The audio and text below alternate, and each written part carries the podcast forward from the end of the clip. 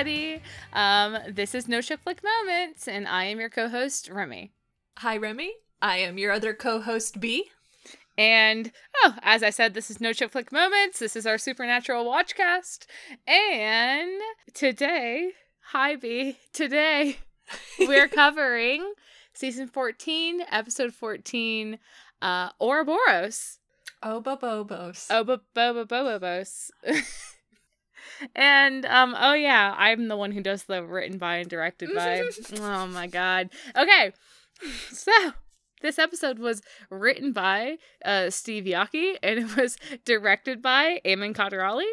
And the description for this episode reads uh, Sam and Dean enlist the help of Rowena to track down a demigod who feasts on human flesh. The challenge of keeping Michael at bay is proving to be more difficult than originally anticipated. And that's all they give us? That's all they give us. It was just, yeah. oh my god. Well, yeah, I'm gonna have some thoughts. I mean, not just, uh, just okay. This episode, Okay, but first thought, I love this episode. I adore this episode. I love it so much. this episode. It's so much fun to amazing. rewatch. Oh, You know, I have um I have seen this episode more than any of the other episodes this season. I know that like I I watched it live. I rewatched it with my husband actually because we didn't get the chance to watch it together. And you know, you know my ass is in front of the TV on Thursday. Sorry, hubby. you snooze, you lose on that one. Um and and we, you and I yep. rewatched it just a couple Yep. of days after airing because we were like, oh, this episode, huh? Oh my god. so, well, okay, so actually, let's talk a little bit about the the the um. uh, Not canonical, the, the flashback context of the live airing of this episode, where Yeah, we let's go back, had let's go let's go back. The episode previous to this episode was Lebanon. And then after just a couple of episodes after the mid-season hiatus, we had Lebanon and then we had another month-long hiatus. So yeah, we we got like three episodes after mid-season hiatus, and then we got a month-long hiatus, and then we got this episode. So it was a lot of what's gonna happen next because of the note that Lebanon left off on. It well, you know, we went on a hiatus and and but it was just kind of like, okay, we did the 300th. That seems like a good little uh Yeah, mid-season let's, let's stopping point. vacation. Yeah, yeah. And, and then this episode happened, and we're like, what? What? What? The first half hour, I was like, okay, it's a Monster of the Week episode. and then the last half hour, I was like, get me off the roller coaster. I want to leave. Let's go. I oh my god, it's really hot in here, so it doesn't that doesn't like mean anything or have You're going to add like heat stroke to the current delirium we're experiencing.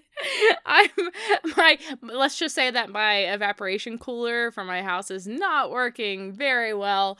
Um Oh, the no. pa- this past week here in good old New Mexico. Um so let's let's actually get let's get into it, B. Let's go. Are we ready for this? I are I mean we got to be at some point. I say we are. All right, so this episode, it kicks off in Raton, New Mexico. hey New Mexico. Yeah. And uh, we start off with some bubbly French music. There is this guy in the kitchen. He's got his shirt open, his feet bare, and he's working on some gourmet cooking. Yes. And uh, as the camera goes around the room, he approaches this corpse with its rib cage kind of open, and he pulls what looks like a liver straight out of the victim's chest and starts breading it. So now we know what all this beautiful food is for. We had a whole Mhm. montage of all this chopping and stirring and and yeah, boiling. zucchini pasta. It looked like there was some sort of ragu that he was cooking. It looked like a good meal up until like the liver thing. And I was like, oh, oh no, thanks. I'll pass on that one. okay, so my one and only thought, even on the fourth, fifth watch of this episode, I'm like, I love him. I I love, know. I love him already. I love him already. I don't even care that he has a corpse on the island. I mean, Yeah, and a snake by the corpse too. He's like, I gotta have my buddy here while I'm, you know, somebody to chat with.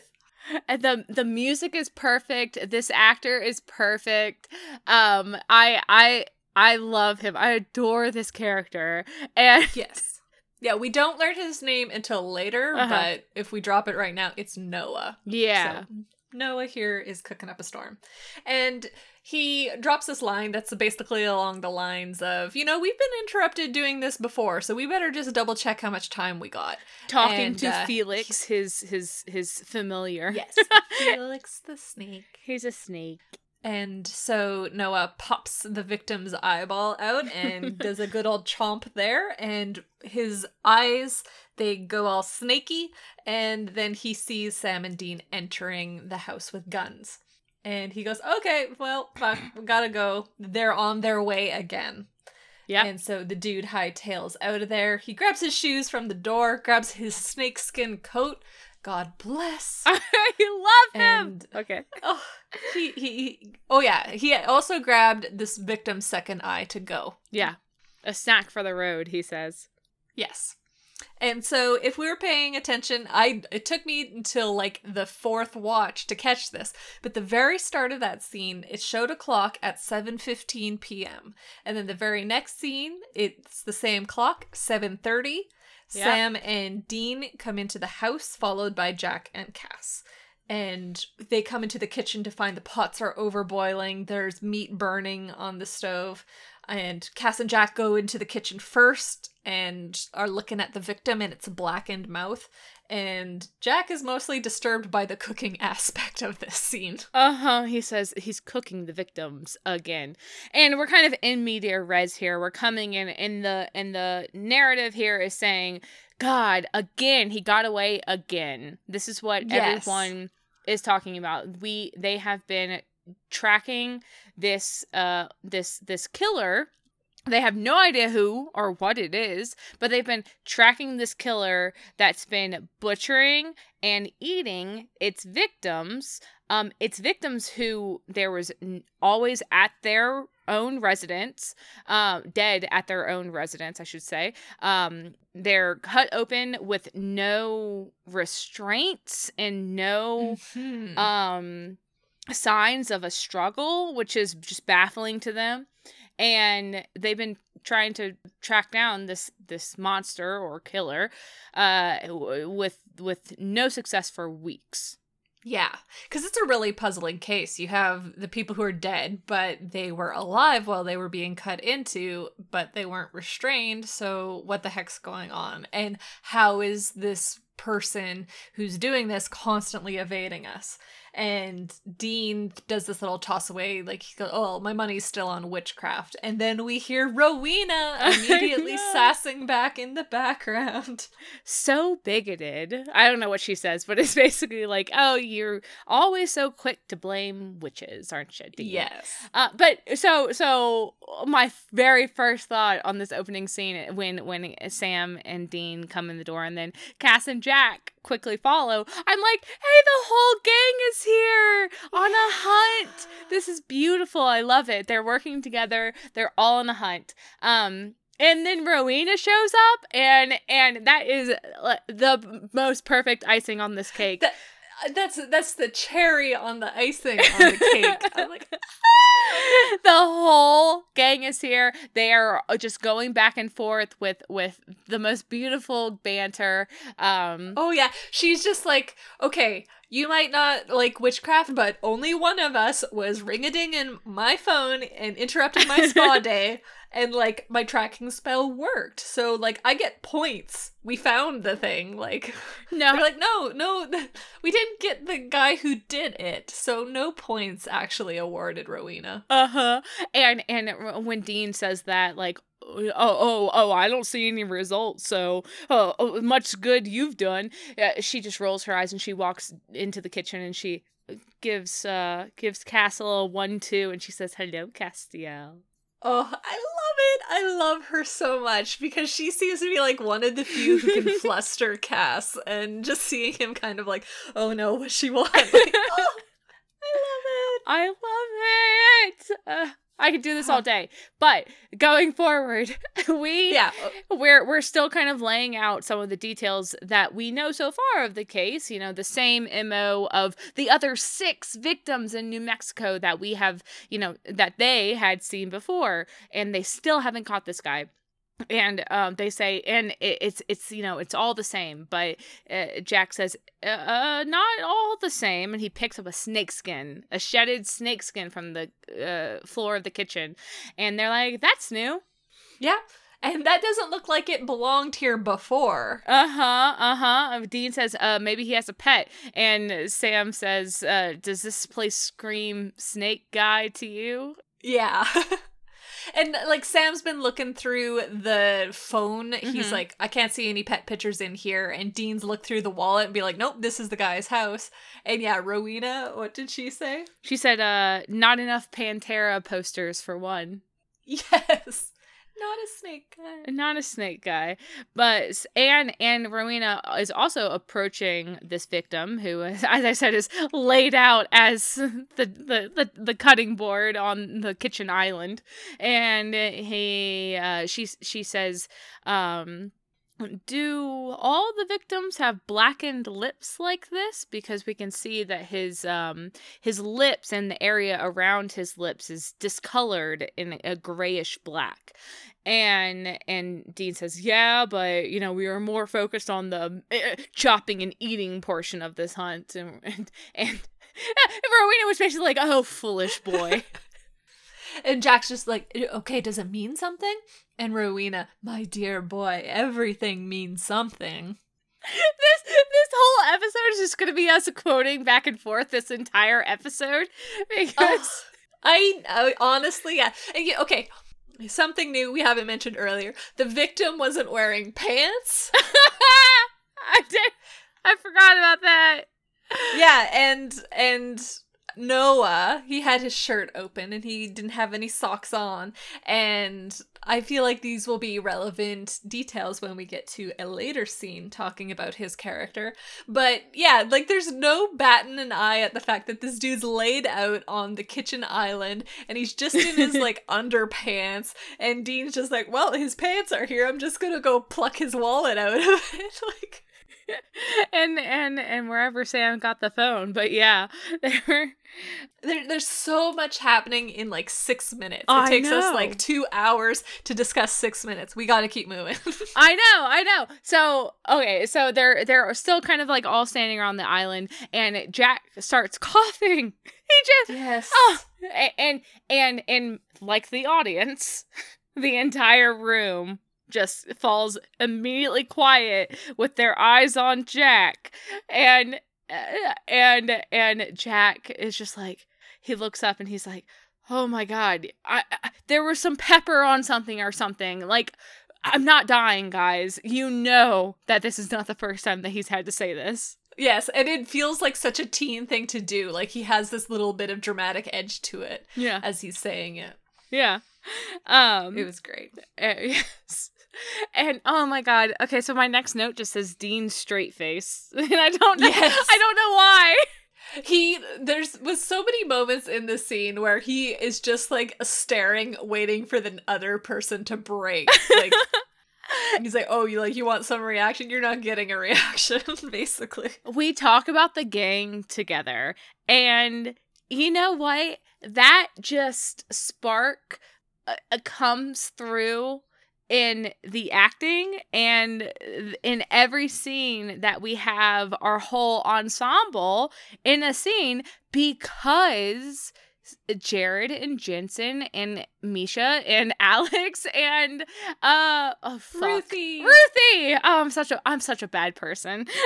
and and Ruth, they just all work so well together and they have so much fun doing it that even in these like oh we're just like kind of walking around uh, a literal crime scene and trying to break down the case uh, it's such a fun thing to watch because uh, they are just so dynamic all these Yes. actors are so dynamic working together Yeah, there's not one who's like, I'm the funny man, and then I'm the straight man. Like, they all are having their moments of being grumpy, of being funny, of being serious. yeah It's just, it's so rich. I, yeah, I love it. I'm like, this six minutes on repeat. Thank you, Lord. I'll do it again and again. I know. And I mean, I don't know if I've talked about it a lot, but I think I have mentioned it before how in um since season 12 i would i would want to say season 12 season 13 14 but especially this season 14 we have been moving in a direction with the writing um that lends itself more towards you know the ensemble cast and i know that there was you know reasons for doing this J- jared and jensen wanted some of the you know weight off of their shoulders and and we finally listed Cass and and uh, not Cass, Misha and Alex as like as show leads, um, instead of just supporting actors.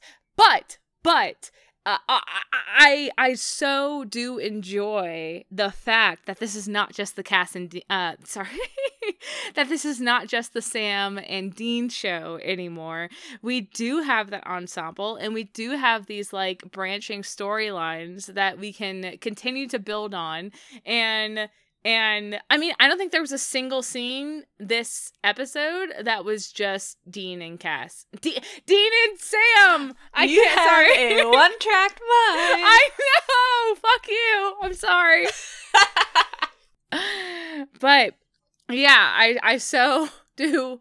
I mean, oh yeah, yeah. Like I said, I don't think there was a single scene that was just Dean and Sam this this whole episode. And not to say that's you know a good or a bad thing, but it's different and it's fresh, and I like the show a lot.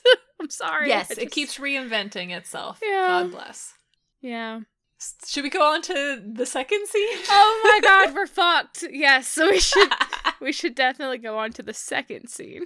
All right, so we approach a motel, and Sam and Rowena are inside reading up a storm. And she brings up Jack's miraculous recovery, Yeah. and she won't accept what Sam has been telling her about it so far, which is just some magic and not much more detail than that. yeah, but Sam still doesn't want to talk about it. Oh, and one, uh, Ruth looks amazing this scene, and two, Sam, Jared, that shirt is so ugly. It's so ugly. Rowena, er, her eye makeup, God bless the copper with the green. She's in jewel tones. She's gorgeous. She's always gorgeous. Uh and whatever she's wearing, it's sleeveless and um oh boy, Ruth, you've got you've got some guns and I'm appreciating it. A plus. yes. But Sam, uh, Jared, that shirt not doing you any favors. Uh, I don't know what Rowena sees in you, Sam. She just needs to take you shopping. Um yes. She sees the hair as like, okay, there's some foundation I can work with. Sa- Sam's going, Jack's all right. You don't need to worry. And she's lying by saying, no, no, I'm not worried. I'm curious more than anything. uh-huh. And she uses that as a segue into Dean and Michael. She's curious about how that's holding up too. And for how long is Dean going to manage? And Sam, again, he says, Dean's fine, Jack's fine, we're all fine. And then we cut to the the the the the uh, I guess Mexican restaurant where we have um Cass and uh, Dean sitting at a table uh, and and they each have a coffee and we have a whole conversation about how basically no one's fine. Yeah. How the word fine is just the word that they go to, but it is essentially meaningless.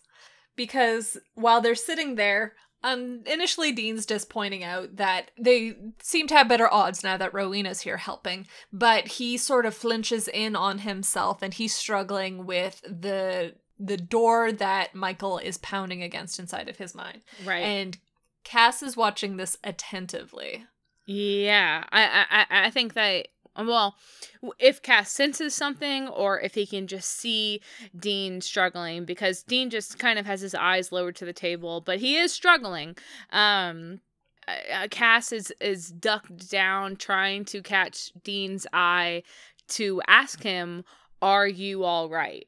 And Dean, his answer, it's he was almost giving Cass a way out from this conversation. He goes, Fine, that's what I'm supposed to say, right? That's what everybody says. And Yeah. Cass instead pushes and goes, Well, how are you really? And Dean, miracles upon miracles, continue to work this season because he answers honestly.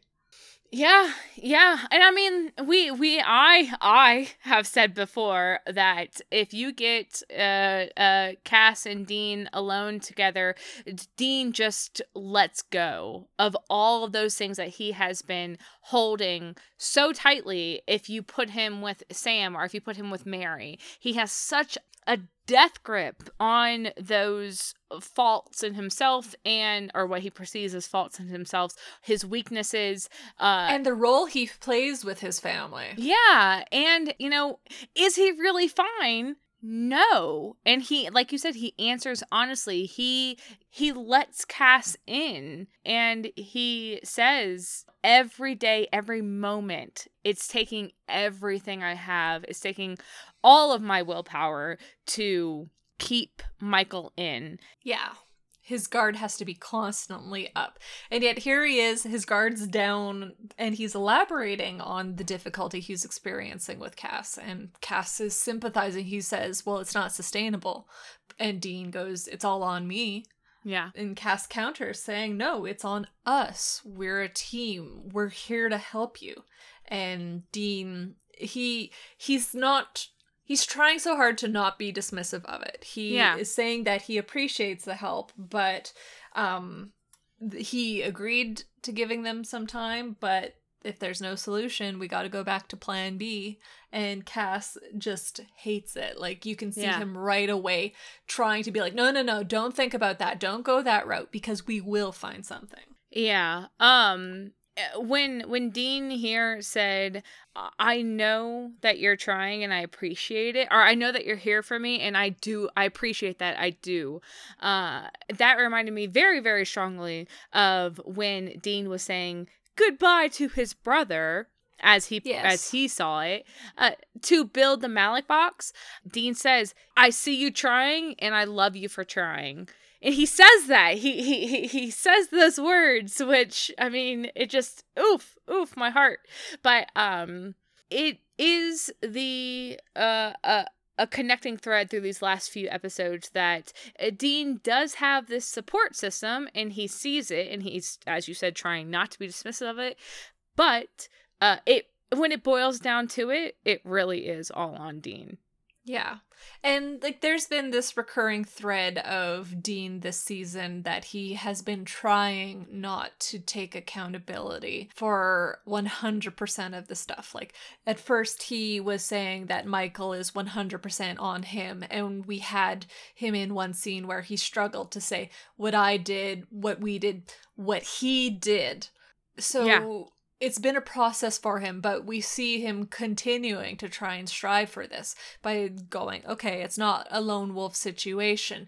It is not 100% on me. I'm going to try and embrace the fact that the people around me, they are sticking by me through it. Yep. Yep. Yep. well, well, in Cass here, when Dean brings up the Ma'lak box, um, well, what Dean says is, if this isn't sustainable and I can't keep him in, then you know what to do. And and and, and Cass is just like shaking his head, no. Uh, like you said, visibly just distressed over this.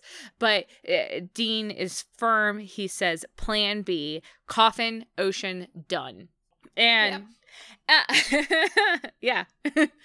um and so this is, you know, the Dean Cass coffee date, except that we have a couple interjections. Yeah, yeah. Um a couple of times throughout this conversation, we have cut to Jack in the bathroom. And he is cough, cough, coughing. No. And um, there's some blood, and I just have written down bad. And I'm like, no, Jack. But oh, Jack, why are you hiding? Why? Oh my God. So again, again, he had his little coughing fit in the kitchen and he said, I'm fine. Um, and we could write that off, but here he is not fine. He is uh, back where he started basically. And he is coughing up blood. He's hiding it. He hasn't told anybody. He doesn't seem surprised by this. So again, it's like he's totally aware that he's breaking down. And I I think it's got to be like maybe this soul magic thing that Lily Sunders worked on him that it's not something that just happens subconsciously. Like it seems that he has to fight for a balance with it and it's like it's pulling too much in one direction. He starts getting sick again and then he has to ramp his powers into effect because he, he makes his fingers glow and he essentially heals his throat, Yeah. removing that tickle. But it just doesn't seem like it is this. It, it's a mechanical process for him. He has to step in and intervene because it's just not a natural balance for him. Yeah, and and you know, initially we're supposed to be alarmed that he is using his powers at all. But Lily did say that if he's just using his magic to sustain his body, then i he'll never miss it. It, it. It's just a little a little at a time. Um and I do think about Lily who had been killing angels for a century and she, you know, she still had soul left. But we see Jack using this magic to heal himself, and he's obviously been lying to to Sam, Dean, and Cass. Um, and we're just like, oh boy, oh boy, here we go. Yeah, yeah. We're not entirely sure how this is going to play out. Yeah. But he leaves the bathroom. He comes back to the table. It, it not so much interrupts, but Dean and Cass are in sort of a lull in the conversation, and Cass is worrying after Jack. He doesn't look one, at one hundred percent, but Jack goes, "No, I'm fine." And Dean kind of laughs, like, "Hey, look, everybody's fine." and and uh, uh, Cass gives him a bitch face, and and yeah, he's so done with these two. uh huh, and and Jack's like, oh, what did I miss? Yeah, I liked it. It was just this real subtle inside joke that Dean was tossing out there. I know. I can't. I hate it. but I, I'm not. This is not my Dean Cass podcast. This is not my Dean Cass podcast. It it was a real soft moment. Like there was a real strong sense of history between them. And rewatching this scene, I just got really soft feelings. I was like, mm. and they were both speaking very, you know. I, I, I don't I, I I hesitate to call it intimately because I don't mean it like I've that. been but- hesitantly trying to avoid saying intimate too, but it it's it's the proximity that you have from someone you know and you care about. Like someone that's been by your side for years. It is intimate. because they are they're they are leaning in across the table and they are speaking very low and they are honestly expressing themselves in a way that we just don't see from them with with other characters and it's oof oof I was thinking of the scene that we saw in 12 where Dean was driving and he had the moment where Michael was pounding on his head and he flinches and kind of flexes his way out from it and Sam either didn't see it or he didn't note it. And then comparing it to this scene here, Dean is just like he's sitting Yeah. in clear view of Cass. He struggles, and when Cass calls him on it, he doesn't deny whatsoever. He just he offers it as a conversation, and he also offers an out with it too. If D- Cass really isn't interested in talking it in detail, but of course Cass is. uh-huh uh-huh because he's here for him Ugh, I just I love that Cass is being this he is like this is my family and he's Mhm. pulling all of them and he's protective of all and I just love it. I love it. I love it. I love it. I love it. I love this episode. so briefly um sam now oh sorry now dean Cass and Jack are all sitting at the table. They briefly discuss uh, the deaths so far, and Cass says, "Well, they seem to be very like ritualistic in nature. Maybe it's not a a monster. Maybe it's just some religious nut." And and Jack's like, "Well, it, eh, whoever's doing this is the monster either way." And and they're hoping that Rowena and Sam, with all their many books, might be able to uh, help aid in cracking this this uh, uh, head scratcher of a case. So here, Sam calls on Dean's cell, and basically Dean hangs up saying that they found something. Yeah. And we hop back to the motel where Dean, Jack, and Cass are lined up on the couch and yeah. they are ready for a presentation from Sam and Rowena. Yeah, yeah. They're lined up on the couch and Rowena and Sam are standing in front of them. Uh, Rowena with a with a book and uh, Sam uh, with a tablet he he's like you said they are definitely about to present their findings and uh, dean gives a little wiggle and he's like it's like the av club and Jack's just like, "What's an AV club?" and and uh, Cass from the opposite side leans in and says, "It's a, uh, a a special group of people that do not play sports." And I don't know where you learned that one, but bless. God bless.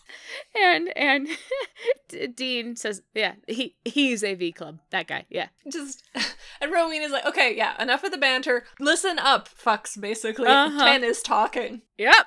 Yep. And the long and short of this presentation is that they think it's a gorgon because that's a cursed being, affinity for snakes. Even Rowena goes, That snake skin we found is a bit on the nose. I'm like, Thank you for lampshading that. oh my god, Yockey. Okay, we didn't talk about how Yockey wrote this episode, but oh my god, Yockey. God bless. And Dean immediately tosses out, "Oh, like Medusa," and you can see Sam and Rowena are both like, "Oh my god, you you got a reference?" And I'm like, "Okay, don't sell oh, the boy on. short. He knows the old history kind of stuff." He but reads. Dean Dean, it's Clash of the Titans is what he's thinking. Uh-huh. And and they're like, well, you know, the the modern mythos of Medusa is a little bit exaggerated. She doesn't a gorgon doesn't turn literally turn its victims to stone. It's their venom that can paralyze you.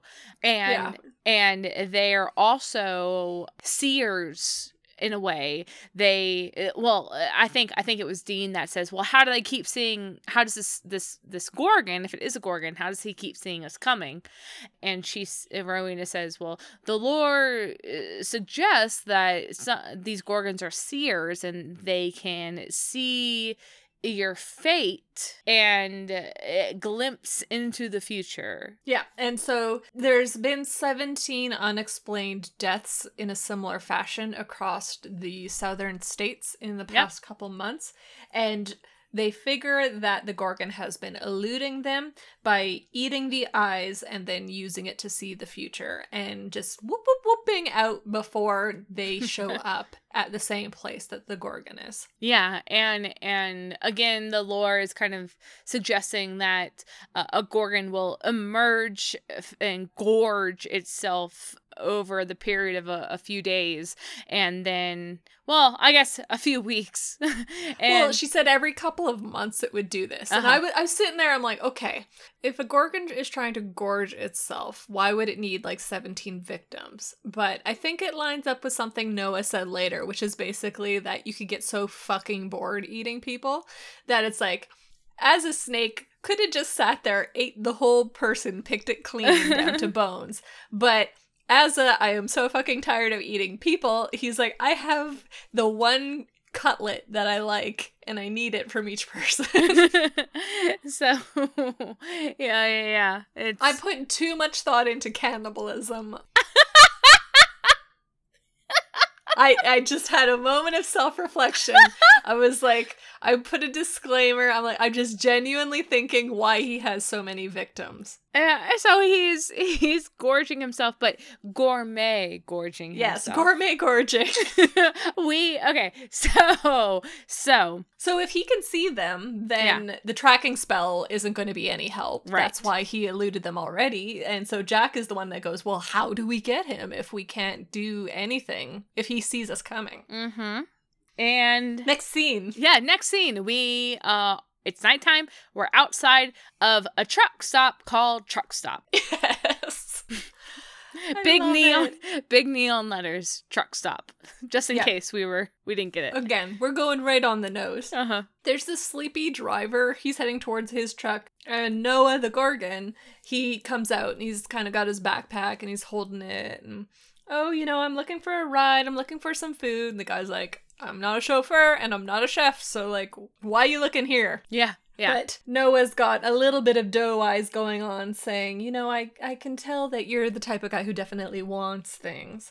And so the d- driver discreetly invites him into the cab. Yep. Yep. And again, I'm like, snakeskin, snakeskin coat. Oh, was it ever in doubt that this guy was on the high end of the Kinsey scale? I mean, I don't. I I love him, okay? And like we do know that he says later that he's not terribly discriminate, but I I remember texting you this scene because of the hour difference between us.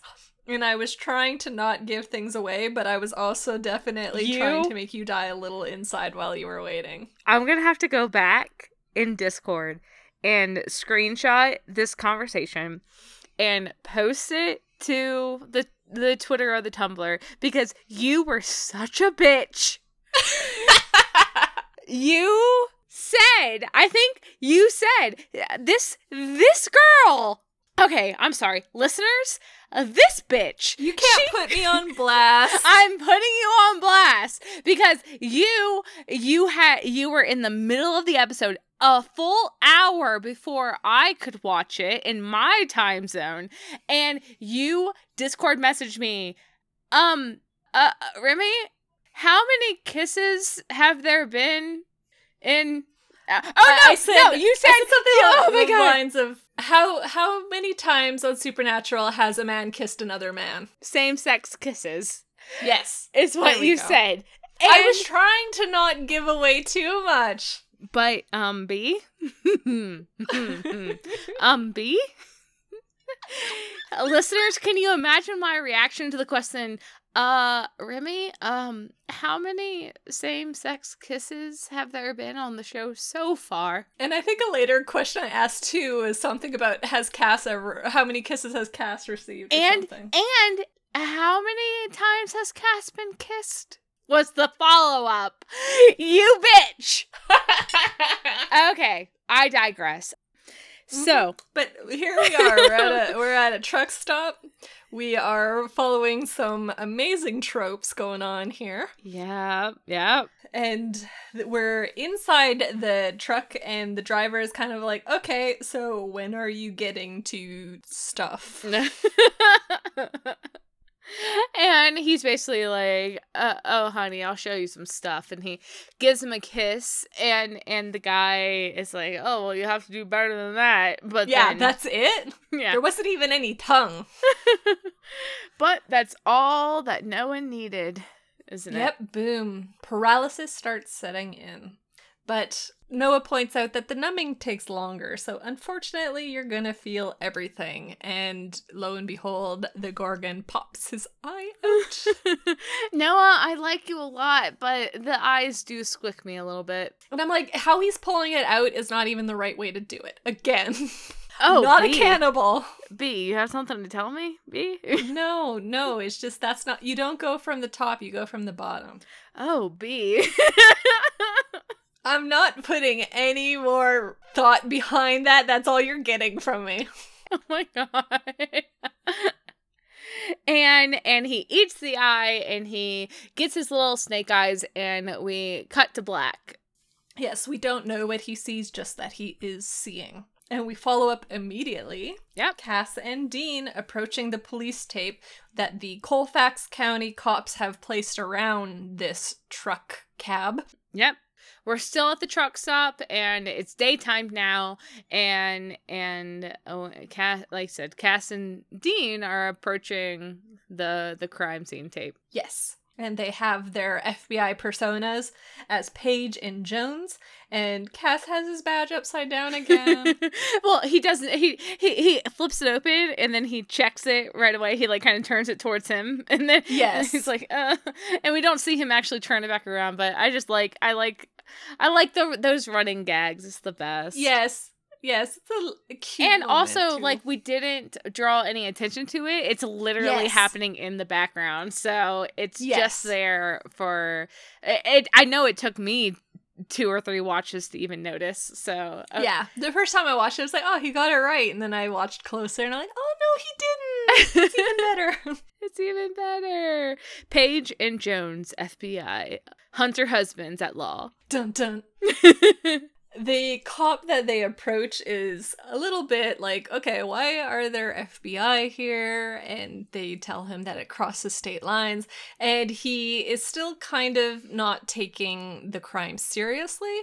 And I wrote down Cass glowers. I wrote down hard ass Cass because uh, the cop is is uh, D- Dean basically says, "Have you seen something like this before?" And and the guy says, the cop says, younger kind of guy. He he's like, "Oh, uh, uh, uh, uh, oh, like this isn't weird enough." And and Cass says, uh, "I'm sorry, son. Is is this funny to you?" That's not exactly what he says, but yes, that was the moment that we are having here. And the cop is just immediately cowed. I know. He's like, uh, no, sir. Sorry, sir. Um, this is just. He does say, s- uh, no, sir. Yes. And the unusual thing about this scene, besides the dude's eyes being popped out, is that there was a note attached to the victim and it was dedicated to a dean. Mhm. and Agent Page says, um, yeah, yeah. Let me let me see that. We'll see. I okay, when he starts reading this letter, it just felt so very dear sister to me. Like I just couldn't fucking handle it. I wanted it to still like by the time you be reading this, I'll be dead. You know, this Yeah, is how we- I think it's gonna happen. Uh, we needed the Noah voiceover to be reading it instead of Dean reading it out loud. We- um, but the note says, um, "Hello, Dean. I see you standing alone at the truck cab. I, I I know that you're coming for me, and I see you. And stop looking, or I'll stop you." just basically like you're never going to find me so you the tall man and the witch can just lay off Yeah, yeah, yeah. And and Cass, squinty Cass, you know, uh, he says, "Well, but you're not standing alone. I'm with you. Why would he leave me out?" And and fucking dean Dean, Dean says, "Maybe you're not his type." Like he's so fucking cheeky. Eh, eh, sorry, he put on his little like um perky nipples smile uh, Ugh. with that line. i like i like put down my glass and stare off in middle distance i'm like where's the camera like i need to make eye contact with it like this is the office And we cut back to the motel, and uh, we have Sam asking the same question that Cass is asking, which is, uh, why is Cass and Jack not mentioned? And Cass says it's a it's an odd and glaring omission. Yeah so dean and cass are on the speakerphone right now but they're speculating that if noah didn't mention jack or cass then maybe he can't see angels and if they can use that then maybe cass or jack could be the ones to surprise him using rowena's tracking spell Yeah, so they have the beginnings of a plan coming together here. Rowena's going to prep her tracking spell. She also mentions wanting to make an antidote to the Gorgon's poison in case, you know, you guys get sloppy.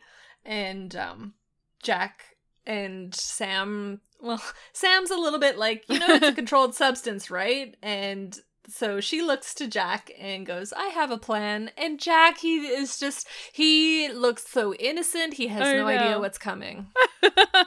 you know what that shot reminded me of when when um Rowena looked to Jack all sly and uh, Jack is so fucking adorable. He just smiles like oh it reminded me of um oh my god, what is the name of the episode where Dean gets amnesia? Um regarding Dean. regarding Dean. And I haven't even seen this episode. I I'm was good at guessing. I knew it was an R, and I was like, remembering Dean? No, that's not right. Regarding Dean, where Dean got hit with a, a amnesia spell, and and he was so, and Rowena came in, and he was so like, oh, your hair is so flouncy. And he was like uh, uh, he was so innocent and cute and he was so enamored with rowena. And um and then rowena in turn was enamored with this you know forgetful dean. She was like oh i like him better this way. He's nice. Um but it, i don't know. It just it just the way that rowena was looking at jack and jack was looking at rowena i'm like bullshit you don't care about these people. Yes. You you rowena you are eh, eh, eh, this boy these boys have wormed their ways into your heart yeah, you might pretend that you have this hard coating on the outside, but inside you're soft chocolatey nougat. Like you you're an in you're Yeah. in this you're part of the team. yeah yeah um but but like you said jack has no idea what's coming for him poor jack And Rowena has a plan. and we cut to uh, Sam and Rowena bursting in to a vet's office, and and Rowena is holding the smallest dog. No, I know it's Sam. Sam is holding the smallest dog. No, I don't remember who it is. He looks like the actor who plays the mountain in Game of Thrones and his tiny little teacup of a dog. Like just like, oh my god, he's way too big to have that animal. He could crush it. oh my god, This this yeah, they're bickering like an old married couple. they are they. Rowena is playing it up so hard. I loved her. oh my god, she was so over the top. She was so wonderful. And Sam, like, she's just this force of nature and he's trying to keep up. I, I I know she's just he's just trying to respond. Uh, Yeah. As soon as the vet takes this dog and like leaves to go, oh yeah, the dog it, it named Jack. So Uh-huh. hmm, wink. my wee Um, Jackie boy. Wee Jackie boy. Yeah, she leaves with him, and then as soon as she's out of the room, they like drop the act, and Sam's just like, What was that about? And she is like, Well, not everything has to be about doing things the FBI way. Like, there's other ways to get things. Yeah. And the fucking eye roll she does there, I'm like, I love you, Ruthie. I love you so much. Um, this whole scene was so good. It was so good. You can't help but get into it. Oh, good. She's so funny, yeah. And she's just like, I think my performance was like A plus plus. And then we go to the back room with the vet where the dog Jack is getting his temperature taken. and um, the vet leaves him unobserved on the table. I'm like, that's Yeah. way too small a dog to be left there up alone. Yeah. Is this how vets work? Is what my note says. and we now see Jack hunched on all fours, and he climbs down off the table, and A um, little stiffly. yeah, he has just this little bit of a. Oh, I've learned some things about the world I didn't want to learn today. And the nurse has gone back out the, to the front, but Sam and Rowena are gone. And in the back room, Jack rifles through the cabinets and he finds a bottle of anti venom and then he skedaddles out the back door of this building where Rowena and Sam are waiting. Yep, yep. And and Rowena basically gives him a little pat on the head, like "Good job, yes." And and uh, they're going to go back to the motel to to brew up this anti venom. Um, but as Jack gets into the back of the Impala, um, uh, uh, Rowena holds back Sam for a minute, and she says, "Sam, a word, please."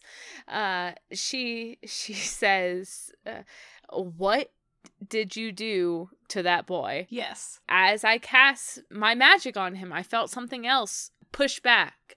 Um, she says it was something volatile and it was stitched to him like a parasite. She says, and Yes. before I was curious, but now I am worried. What did you do to that boy? Yes. And just as a brief aside, but Sam's tall. um, she's standing on the sidewalk. He has gone down off the curb. He's standing on the pavement and he still is so much taller than her. Uh huh. And yeah, he still won't say what has been done to Jack to cure him. At any rate, without this answer, she says that it seems like something she would do, you know, playing with volatile magics. Uh-huh. And he initially kind of treats that like a compliment and she goes, "Just just remember, I used to be the bad guy." Uh huh. Yep. Yeah. I, I liked. I did like that that one line. She said, "I I was curious before, but now I am worried because you know." Like you said, she was lying when she says I'm not worried, but but now she is so worried that she does have to confront Sam about it. yeah, she drops that mask of just unconcern or indifference. Yeah, yeah. I'm not actually like I don't care about you guys. You guys interrupted my spa day, blah blah blah. Uh huh. She's not falling back on that anymore. She's genuinely stepping in and saying, "You guys are doing something that's worrying me."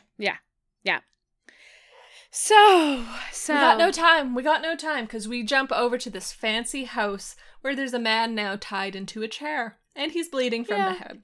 Yeah, yeah, and Felix, no, uh, not Felix. Noah is monologuing as they tend to do. But Noah, I still love you. Um, the victim has to stay quiet. It's part of the deal. If he does, then he's not going to die like the other men. And I'm like, this sounds like bullshit. Bullshit. But here's where we hear a little bit more about Noah. We get some insight that he doesn't enjoy eating people and it's a lonely existence, but it's basically fate is cruel and boring sometimes. as a creature who can see fate, yes. I mean, I mean, we we just we do know that you know these people, these creatures of power, they they see. We even get it from Cass later this episode. You know, uh, humans burn brightly but briefly, and no. and for for for creatures such as these, I mean, you can go one way, you can go the Cass way, that is, and we appreciate every one of them, or you can go the other way, which is eh, eh, nothing's different under the sun. Like, what does it matter? Yeah. Everything is dull and we just continue existing. I'm like, oh my god. Oh, no time. Can't do it. Okay. So Okay. the dude starts like pleading and Noah just won't let him delude himself. He's like, what do you think is gonna happen here? Like, do you think this is Yeah. a dream? Like, you gotta be, you're not that stupid. And we also find out that he does target men and women, like, he targets all people. But he has found that women are more cautious nowadays. Good for them, bad for you. Right, right. And and this guy, he fi- he finally thinks that Felix is being serious, and that uh, Felix? uh, not Felix. he finally believes that Noah is being serious. He does intend to eat him, and and this is no, this is not a concussion or a hallucination or a dream. Um, and he starts a hollering, and and and Felix. Oh my god! I think I think for the first few watches, like I I didn't know his name, so I just assigned him in this like Felix box, and I can't get over it. But Noah says Noah says uh uh uh uh uh that's against the rules, and he kisses him. And and then he goes, and then his victim goes quiet and and Yeah. paralyzed and Yeah. frightened, and I'm getting super big like snake vibes, predator vibes here. Yeah, this kiss on the cheek has him paralyzed. And we cut back to the motel room. Rowena is a spellin', and Sam is on the phone with Maggie. Uh, Maggie's looking at some books that are in the bunker for him and is confirming that a silver blade to the head, it'll kill a Gorgon. yeah, And she just makes this little joke like, oh, how come it can't be bullets? But Sam is also double checking how things are in the bunker, and Maggie says that it's quiet. And we can see in the background that there's some hunters at the war room table cleaning weapons or playing cards. So it really seems like it's kind of casual. And she also mentions that Mary's checked in. She's finished her case in Oregon and she's heading back to the bunker now. I'm gonna quote my note here, which is Maggie and Hunter Hub. Holy shit, my feels because I love it. And I say it in this tone it. of voice, knowing where this episode goes. no, we love we love the Hunter Hub because we have Maggie on the phone and she is like surrounded by this uh, ambient noise of just living, people living in the bunker and working and I and we see the people at the war table eh, both uh, uh, cleaning their weapons and playing cards and chatting and soups up. I'm sorry, I'm calling back to episode one Yeah. there. But Yeah. eh, eh, I, um, you know, me, naive little soul, as we're watching this episode, we get to this point and I'm like, oh, what a wonderful glimpse Yes. into the background of our characters. But no.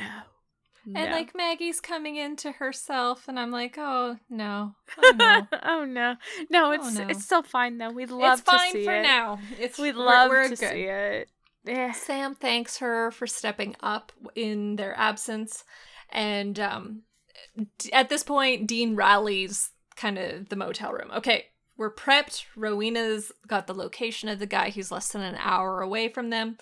And she also hands over the antidote to Cass, saying, you know, theoretically it should work.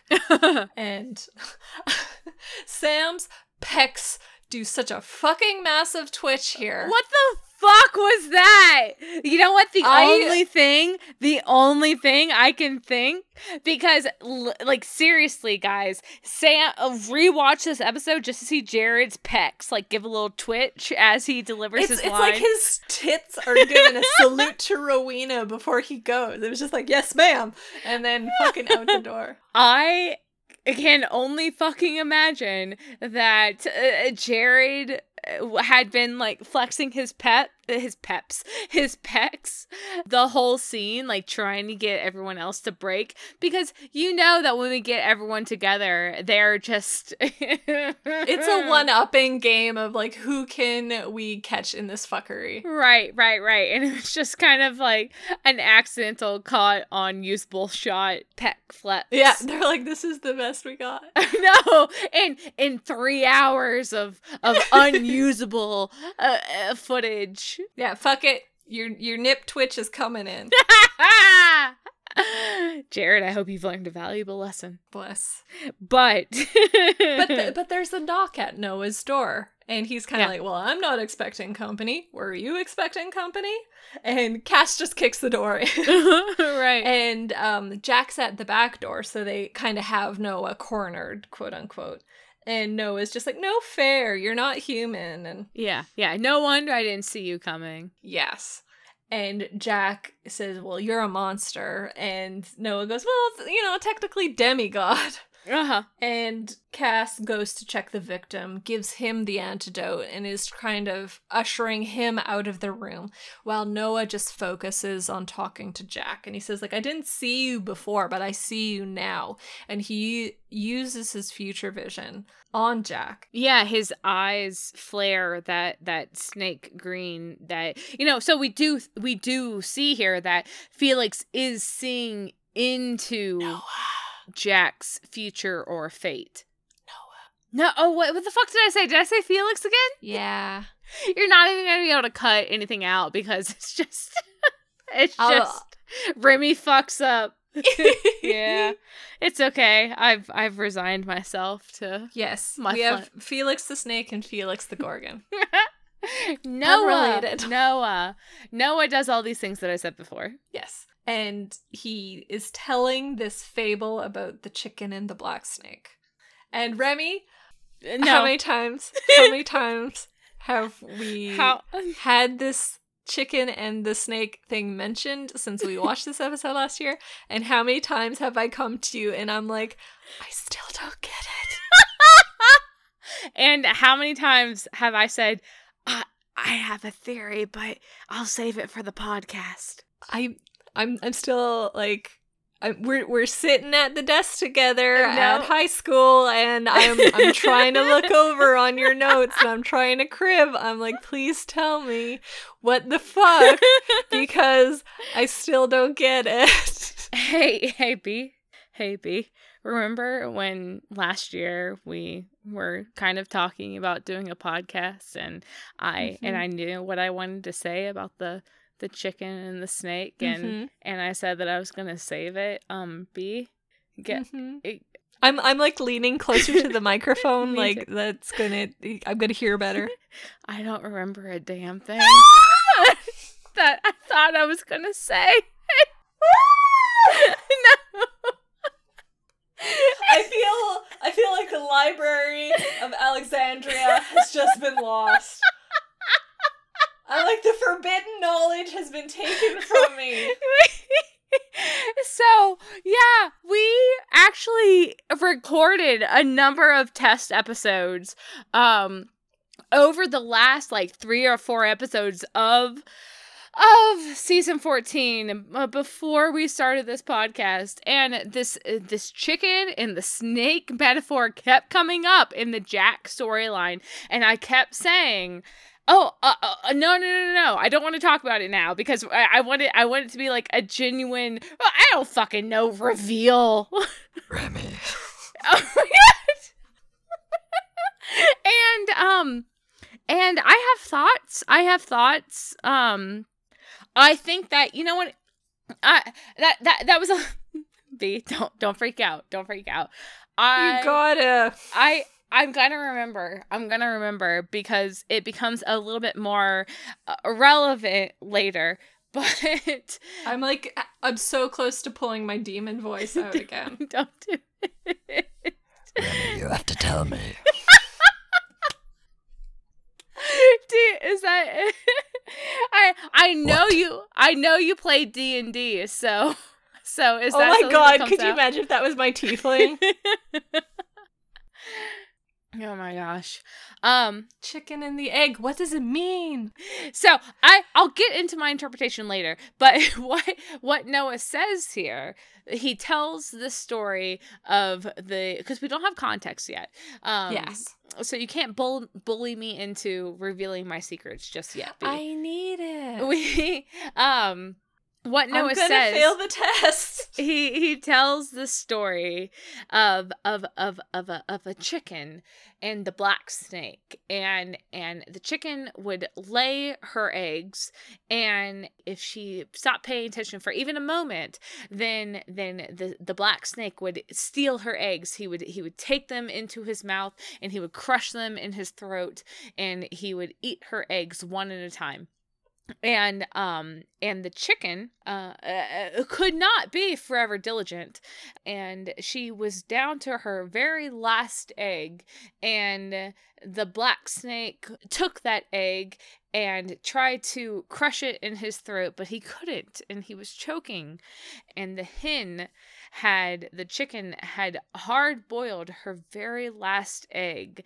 And and the the snake choked and died on this hard boiled egg. And the chicken the chi- no one came out the better for it really but but that's the fable and and and jack is l- just looking at noah and he says why are you telling me this Jack And- is me. I am Jack. What's happening? why are you telling me this and felix says because because i've seen you and i can't quite tell if you're the chicken or the snake and and then cass jumps in he's like don't listen to him jack he's just trying to get into your head and yeah, he's just annoyed. Like he's basically like stuff it. Like and they attack they both they both attack yes, And- time to fight. oh my god oh my god you guys Noah, Noah? is so quick and crafty. I he him. disarms Cass, that silver blade goes flying, and then he does a double slap followed by a quick kiss on the cheek. Like he does the slap slap kiss routine. Uh-huh. Uh, oh, it's a, it's a routine, is it? It's it's a it's a Yeah. fucking romance trope. He oh yeah okay you got me there yeah he smacks him across the face and then and then kisses him on the cheek and Cass goes down and and he is paralyzed by this venom I I have this tiniest pet peeve about this that they keep on using venom and antidote, and I'm like, it's Uh-huh. poison. He has poison. He doesn't have venom. why why why is it poison versus venom Venom is if it is through like teeth or a stinger or something that injects the toxin. Whereas poison is if it is like secreted or it is a touch thing. It doesn't need a Oh. puncture. And so it makes the difference between antidote and anti venom and poison and venom. But but he is a snake, and, and like no snake. But he's not biting them. I- I- that's I- the that's the part that gets me. But but but but no snake has is gonna lick their victim into submission. No, but They- the snake has venom because they use their teeth. Yeah, but if we the snake skin was poisonous, then it would be poison. but we already have the Vetala who have their venom, and they are the snake creatures. We have to do something a little different from the Gorgon I'm with like the Gorgon. the, the Vetala use their teeth. Ergo venom. I, Okay. I'm like the most pedantic fuck on this moment. I'm so sorry. Let's continue. and and and Fe- not fucking Felix. I'm really good at this, guys. Um, and Noah is still kicking ass. He he he got cast down, and and and Noah turns on Jack and just totally owns him in the most graceful, beautiful like smackdown you can imagine. I literally I am in love. I love him. so I much. was swooning even though it's the villain. you I'm know? Sorry, like, but he's so good. it was just so much grace. Like he did an excellent job evoking that snake thing. Like Oh, again, yeah. the choreography A plus, and this guy and uh, presumably stunt double are killing it. he's so chill. You're right. He is just exuding this like a a, snake like not indifference, but just cool incompetence. and Um, it also is going to that sort of future vision type thing too, because he Uh-huh. is just reacting. He's moving in the moment. He doesn't seem overwhelmed or like he's struggling. um and, and and you know what I really really liked uh also it's when when Cass and Jack first bust in and and Felix is caught unaware he's like oh Yep, Noah. oh my god Do you want me to correct you, or do we just want to rename him Felix? No, I need. I really, I really just need to do it right. keep keep correcting me because I don't want to confuse our listeners. Sorry, Okay. listeners. I, I you might yeah actually you know you might you might have gotten it by now if you hear Felix from me that I'm not talking about the snake. But um uh uh when when Cass and Jack bust in, uh, Noah is so like, oh ho ho, okay, okay, you got me there. But he just immediately kind of backs into the room that he was in. He packs up Felix, the snake Felix, in his bag, and and he slings it over his shoulders. He's like, uh, he's like, oh, okay, well this is fun, but I gotta go now. He never seems intimidated. He just seems like, uh, uh, all right, no yeah, fair. he just you seems know? like he's gonna wriggle out of it. Uh huh. Uh huh. Um, Bless. bless. I love him. So he puts Jack down, throws him into the cat into the kitchen cabinets, and then uh Dean and Sam bust in, and and again Felix Noah is just. I'm not going to do it. Uh, Noah is just like, oh, ho, ho. He says, Dean, nice to formally meet you. And then the other guy, I did, like, I, I, I, I don't, I don't, I didn't actually catch on any of my four rewatches that, um, Felix really did kind of focus in on Dean, didn't he? Yeah. Yeah. I'm like if if we want to do the the the subtext show, I feel like we could spend an hour on this one because Yeah. my god.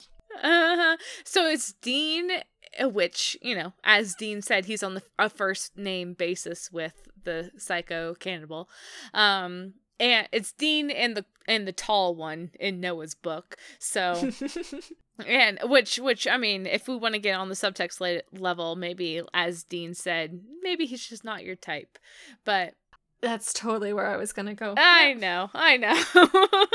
so Noah says, "Ah, Dean, nice of you to join us. And Sam, uh, now it's a party. And and he then lays Dean and Sam out. Fuck Nope. yeah, like MBD. Sam tries to fight him. He gets tossed over a table. Dean tries to fight him. He gets his head bashed into a wall. Like, Oh, my my notes just say ouch. yeah. Uh, I have KO. Uh, so so Felix, no. I'm just I'm deflating. So Noah so Noah takes Dean by the head and bashes him into a door frame and then and then knocks him again for good measure because he just absolutely reams Dean into this into this wall and and Dean just goes ringing and he is totally dazed and like I said just for good measure Noah does it again just yes. Oh my god it, again just ouch and Dean drops like a stone Yeah, he's got a cut on his forehead and Yeah. he is unconscious. and again that ringing and from what we heard from Dean earlier we are already worried about Michael right Yeah, because he said that he can't let his guard down for one second. Yep. And we have Sam calling for Dean through the ring, but Dean's out. And Sam tries to make another go at Noah. And uh Noah again just smooth fucking criminal. I love him. Um he grabs the book the book bag. Uh he's heading out the door and as he's walking down the hallway, we get a surprise decapitation. Yeah. There is that little alcove that leads into the kitchen, and Jack is ready there and he capitates Noah on his way out. So he's gone.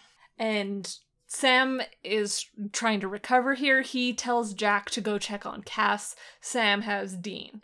And so Jack is rifling through Cass's coat pockets looking for the antidote, and he puts a couple drops into Cass's mouth, but he's not reacting. And so Jack is freaking out. He uses his powers to save Cass, and Cass revives, but he is immediately upset. Right, right, right. No, no, Jack. Bad Jack. What are you doing? Yeah. No, Yeah. no using your powers. Um, but um, But we don't my- even have time. One of my favorite things, but real quick, one of my favorite things on this scene is when Jack like skids to his knees at Cass's side. Uh, the first thing that Jack's that Jack asks is, "Cass, can you breathe?" And I'm like, "Does it matter?" But Cass, you'll be fine. Yeah, they just there's no time basically to scold Jack for doing this because Dean's laid out there and Sam's trying to wake him. There's no luck there. So they we are cut to a rapid drive back to the bunker. The Mhm. way that the cameras are on the Impala, like we're feeling the shake of the road through the vehicle. We're getting such a sense of urgency from this clip back to the bunker. Yeah, yeah, definitely. And and when we're back at the bunker, we go immediately to the infirmary and we and Dean is still out. We have uh Cass and and Sam uh, shoulder to shoulder supporting Dean as as they drag him to one of the cots in the infirmary and Maggie is trailing behind, Rowena's there and Jack is also there uh, trailing behind and and and they're all well maggie is the one who says um why won't he wake up is he okay Yeah. and and, and they don't even have time to like give uh, maggie a word because they put dean onto the bed and and sam says okay okay do it now. And and uh, cass tries to heal uh, dean but we have the little glowy fingers but cass with such like urgency and Distress. distress says i still can't hear i still can't heal him i can't even see what's going on inside of his head um yeah. but that i still can't heal him it was such like a tiredness and you know we talk about that urgent that Mhm. drive back to Lebanon. Um, I, I just imagine that um, Cass has been trying, draining himself, trying to heal Dean and to to to know uh, success. Oh yeah. That was one of the things that we mentioned on first watch was Yeah. you know, they didn't go to a hospital in New Mexico. They went back to Lebanon and I think that it's you're right that Cass has been trying off and on on this trip and he's saying like it still isn't working. Yeah, yeah. Um, and again, we are just so worried about Michael. Like when Cass says, "I can't even see what's going on inside of his head," um, and he can't heal him. Um, we know that that that I mean, it, when it comes down to it, Dean is an angel. He is possessed by an archangel. He like, am I wrong in even thinking that? Like, He- I I was trying to piece what this really was telling us, and it felt like to me that either Dean metaphorically or however you want to MacGuffin this, he was back at that walk-in freezer door, and he was trying to keep it closed.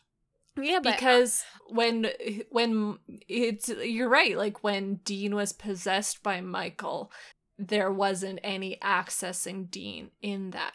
And so it feels to me like what is going on here with dean is this limbo state of the wall between michael staying locked up and michael getting out is thinning down to nothing And uh, the thing that I was wondering on is why can't Cass uh heal Dean? And I think it's just because Michael's grace was blocking him from doing so.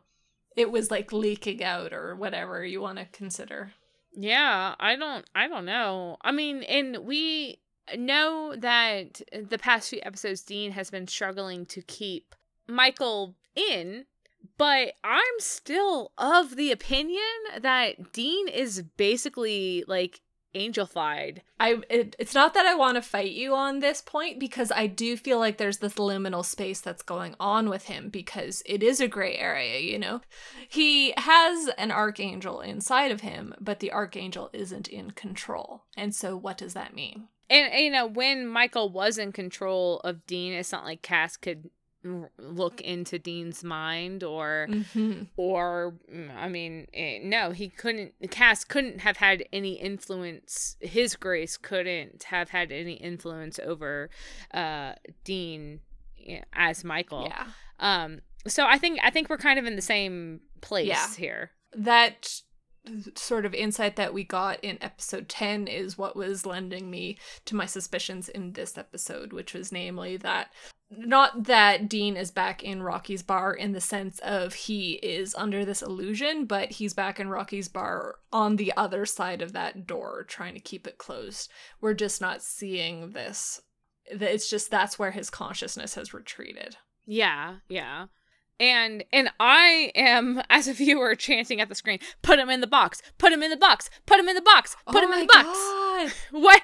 Uh, like, what are you guys doing? What? No, what? I love it. I'm like, I'm- stick some pillows in there, put some nice linens, put his iPod in there with a shitload of music for when he wakes up. Like, Uh, uh, uh, uh, they they don't even mention Michael by name. They're just worried about Dean. It's a head injury. Yeah. You know, he is knocked flat out.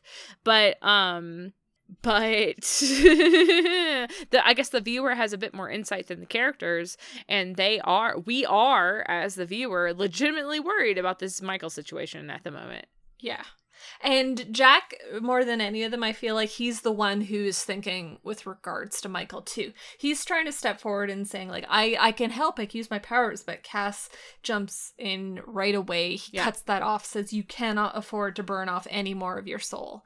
And Jack leaves the room sort of chastised. And Rowena, she overhears this, and then she gets upset that oh that's how he is Yeah. alive like do you guys have any fucking idea how bad that is and sam is just terse like now's not the time we can't get into this on top of everything else Yeah. And uh, I think Cass leaves then and Yeah. and Sam asks of Rowena, "What can we do?"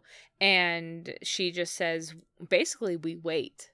Yeah. Keep them comfortable, but we will see what's happening Yeah. when it happens. because there will be no angelic divine intervention here. And uh, when you mentioned earlier if there was any scenes with just Dean and Sam, and like this is really it, where Yeah. Sam is left alone with Dean as he's unconscious, and Dean has this moment where he seizes on the bed, and we get a flash of the door where Michael is pounding, and Sam has to kind of push him back onto the bed, and then does as Rowena said, starts to clean his wound. Yeah, yeah. And we go to Jack's room. And the first thing we see is Felix, the snake, not the Gorgon. we see so so we're in Jack's room and and um Jack has uh, Felix in this little uh terranium. Is that, that's not the word. It uh, honestly, I was like in Tupperware. Eh, well, I'll call it terranium. And Jack is sitting on the foot of his bed, and Cass comes in again. I just want to like kiss the hand of Cass's style stylist this this season because that hair is kicking it, and he looks so good. and um and uh, we have Dad Cass coming in to offer words of comfort to Jack. Um, Yeah. Jack is uh, basically says, um, "I I hate this. I hate to see my family hurt, and I can do nothing about it." Yeah. Jack here, he's just upset, he's restless, and Cass can't assure him that Dean will be okay. And as far as Jack is concerned, like this is his first approach of his family members potentially dying. Like even when Dean was possessed by Michael, there's a chance he's still in there. He's gonna fight his way out. Can I interject a little bit here? Go ahead. when Dean was still possessed by Michael, it was Jack who was the one to come forward on Cass and say, No, Dean doesn't matter. If we have the chance to kill Michael, then we kill him. We, Mhm. there is no saving Dean here. This is not what Dean would want. We have to, we just have to take Michael. And Dean, you know, made his choices, and Dean doesn't matter. But then, but then, we had the creek scene. We had the, mm-hmm. we had it's not fucking Archie. And uh, we said earlier in the season that this is really the the first time that we see Dean really bringing in Jack to his family, you know? Wh- What yeah, he like considers officiating a role as like adopted son. Yeah, yeah, yeah. When when Jack died and and when Jack came back, I mean, yeah, uh, uh, Jack does have Dean and Sam and Cass as his family, and and Mhm. it's now kind of official in a way, as you said. Um, Yeah, and I'm glad that you elaborate on that because that's really the foundation for my comment that I just was glossing over. It's like you're saying at the start of this season, Jack wielded death like a weapon. Like, Yeah. we will dole it out to Michael if that is what is necessary. And then as the season went on, he became the victim of death.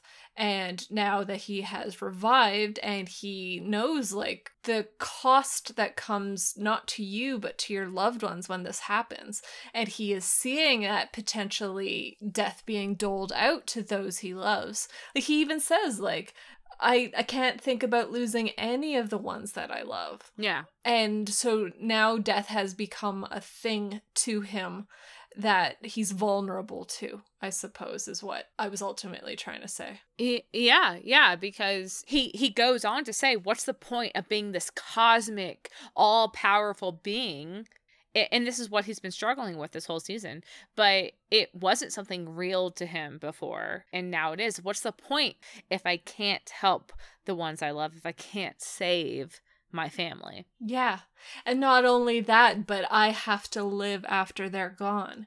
Jack says that he just hates the thought of losing any of them, and Cass is like, I hate it too. But Sam and Dean are human, and even though they're very extraordinary, brave, and special, humans burn bright, but for a brief time compared to angels, and eventually they'll be gone. Even the very best ones and they have to carry on. I did fucking write this down. Thank you. yeah. oh, believe me, I did too. I have a half a page of just this talk because uh, because then that's when Jack says, "What's the point?" Yeah, if losing people is part of growing up. And like that's what is happening here is Jack is growing up. Jack yeah. has been he's a 2-year-old and now he is facing, "Oh fuck, my parents are mortal." Yeah, yeah, yeah. And and Jack says, "What's the point?" And uh, uh Cass gives a little laugh, a little scoff, almost like the point. Like the point is that, and he gets serious to say the point is that they were here at all, and that you knew them and you loved them, and and when they're gone, it's going to hurt, but that hurt will remind you of how much you loved them. Mm-hmm. And And poor Jack, he says that that sounds awful. and Cass is just like, "Yep." Yeah. Yeah. Yeah. He's like, "Sorry, bro." He what he says is, "It is awful, but that's living." And I'm like, "Bro." Yeah, he's like, "I'm just I'm going to crack open a cold one of fucking horrible truths here. Take yeah. a sip, babe." Bro, Cass, damn Cass, that's that. Uh... But this is also the Cass who's like, I can't let my guard down for the empty for a second. Like oh life fucking God. sucks. Do you hear me, gosh? oh my God, sorry for the cackles, but he's like not having a good time down here. Pay no attention. wow. so so so um so we have this this little talk with Cass uh, about about uh, how humans are different from things such as us, as Cass says, and I'm like, nah, ah, ah, ah. I'm reaching. I'm like, I'm reaching to the wall. Like, give me something to claw at. Well, Jack Jack is trying to bring up what ifs. Like, what about Michael? What if this? What if that? And he's just upset that he can't do anything to help those that yeah. he loves when they need help. It feels selfish of him. And Cass understands how frustrating it is to feel helpless. But Jack just turns away back to the snake. And then this segues into my fucking chicken and the egg. I, I keep calling it the chicken and the egg because I can't compare Jack to chicken or the snake. I'm like, as far as I'm concerned, Jack is the chicken or the egg. No. What? No. What? Mm-hmm. Wait, mm-hmm. okay. If you have a chicken or the egg theory, then I then I'll, I'll trade this, you. I'll trade you for my chicken or the snake. You have to give theory. me yours first. um. So so, uh, Jack does, you know, seem a little worried. He says, um, that story and Cass tries to cut in to say it was just him trying to distract you. It's nothing. Yeah, he, he does a real blithe response at first. He says that, well, it's a story about greed. But since that's not a satisfactory answer to Jack, then he says that it's about, it could be considered about giving up the thing you love to kill the thing you hate. Yeah. Yeah. And and we leave that hanging for a moment and then for chaos. four and a half fucking months because Bee's sitting here being like what does it mean? Sand in my hand, running, sifting through my fingers. What does it mean? Okay, well, let's look at the two sides of it. So, what Cass says is that on the one hand, it's um about a story about greed. So the snake, uh, his greed being his ultimate downfall, and on the other hand, it's about the chicken, who sacrifices the thing that she loves the most, her final egg, uh, in order to kill the thing that you hate, the thing that has taken everything from her. Yes. Up to this point. Um, but we don't have context for that yet. So we're going to get there. is that all like this is the scale though the the snake or the chicken and we and in jack who do we see the snake or the chicken um and we're gonna get a little bit more at the end of this episode and a lot more in the final episodes of this season on is jack ultimately the chicken or the snake? But you don't get to hear it yet b. You don't. I'm still sitting here like, no. no, I'm telling you, there's more to it than what meets the eye. You can't keep I promise. me around. I'm not. this. We're not there yet. Okay. We're there right now. Jack No. goes. I'm sorry, that was the whiniest fucking. Jack was like, "Tell me what this is about," and I'm like, "Yeah, yeah, Remy. Remy substituted for Cass. Me substituted for Jack. what does it mean? I'll tell you later. Don't. I'll tell you later. We don't we don't know yet. We don't know yet. And I stand by that. And we hear a ruckus. We hear a ruckus. Bring me Jack- forward. Jack's the egg. What's the mic egg? Jack's the egg.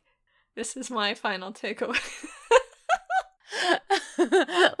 Lis- listeners, again, this has been a, a, a source of tension between it's it's it between us for the past four months. It's not even tension. I just feel like I devolve into this primate and like I'm holding leaves in my hand. I'm showing you how to crumple it. You're like, oh, sweetie, I'm so far beyond that. And I'm like, please, no, I know this does something. You do. Remy, what does it mean? and you're just like, oh, local, oh, oh my local oh, idiot. You have to wait a minute. Oh no, the spit take is real. Okay. please, please, B, tell me about the ruckus. There's a ruckus. be- There's a ruckus in my heart. no, no. and there's a ruckus down the hall. They hear these this loud banging that's going on, and their first thought is on Dean. And so they go running back to where the infirmary is. And lo and behold, it is Dean. He's in a panic. He's going, Where is he? And Sam goes, You're in the infirmary, like it's fine. And Dean is a little bit terse, like he's a little sharp here. He goes, yeah. I know where I am, but not where like he wonders where Michael is, and then we were like, Oh shit. Yeah. Yeah, yeah, and and he, Dean calms down just enough. He he blinks away his this vision of Rocky's bar and the empty cooler. The door say, blown off the hinges. Michael. Yeah, yeah. T- uh, Michael Michael's gone. He's gone. And there's just such a fear to him too as he says Yeah. this. And he starts berating himself first. He's like, it's my fault. And then I'm like, oh, but the baby has learned because he immediately turns around. He's like, huh. at Sam and Cassie, he's like, I told you, like, that you like we should have done my plan while we could do my plan. I'm like, "Mm, at least he didn't take full accountability for this. Like, Uh huh. thi- Uh huh. he's learning the instinct. oh, I feel bad for saying that though. No, no, but he does. But he does. He he says, uh, I, I, I he says I failed, but or he doesn't say that, but it's basically I messed up. But then it's a I. It, it's not all on him. it's a we messed up. we messed up, but you should have let me. You should have. I told you. You should have let me take my chance when I had it. And and and Sam, it looks so stricken here but- Mhm. there's no chance to respond because No time. again this last 15 minutes is a fucking uh roller coaster your stomach just drops out again because you hear screams in the distance and it sounds like Maggie. So they rush out of the infirmary. They're running into the war room and let the bodies hit the floor. oh no no no you can't do that oh my god yeah no i'm so mad we yeah, Maggie, she runs into the war room and her eyes they flare angel white and she's burning up. She is down. I remember. Yeah, yeah, yeah. Yeah. Um, uh, she's she's she's burnt out. And and, and we look around the room and um it, it- the room is just full of dead hunters. Some of them are burnt out. Some of them are just bloodied torn apart. Yeah. and um and and everyone is dead. We just saw maggie die right in front of us. And we hear click clack of footsteps and rowena steps out and Mhm. she says hello boys and her eyes glow blue fuck. and then we cut to commercial and Yeah. swear to god this is when um i i don't know if i messaged you about it but this is when i paused the tv and i said so this is a dream right? Noah's still alive.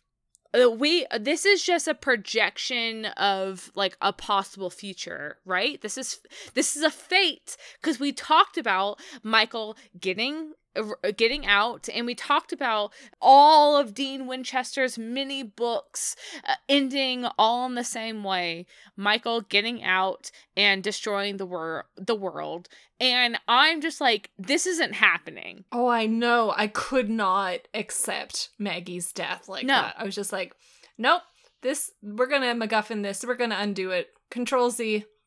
and the hunter hub we had seen maggie Mhm. and and just this wealth of people uh who inhabit the bunker and bring it alive and and and to murder that dream i i i, I, I basically i'm just l- seriously sitting here like this isn't real Yeah, It's not I real. too am a burnt out husk at this moment.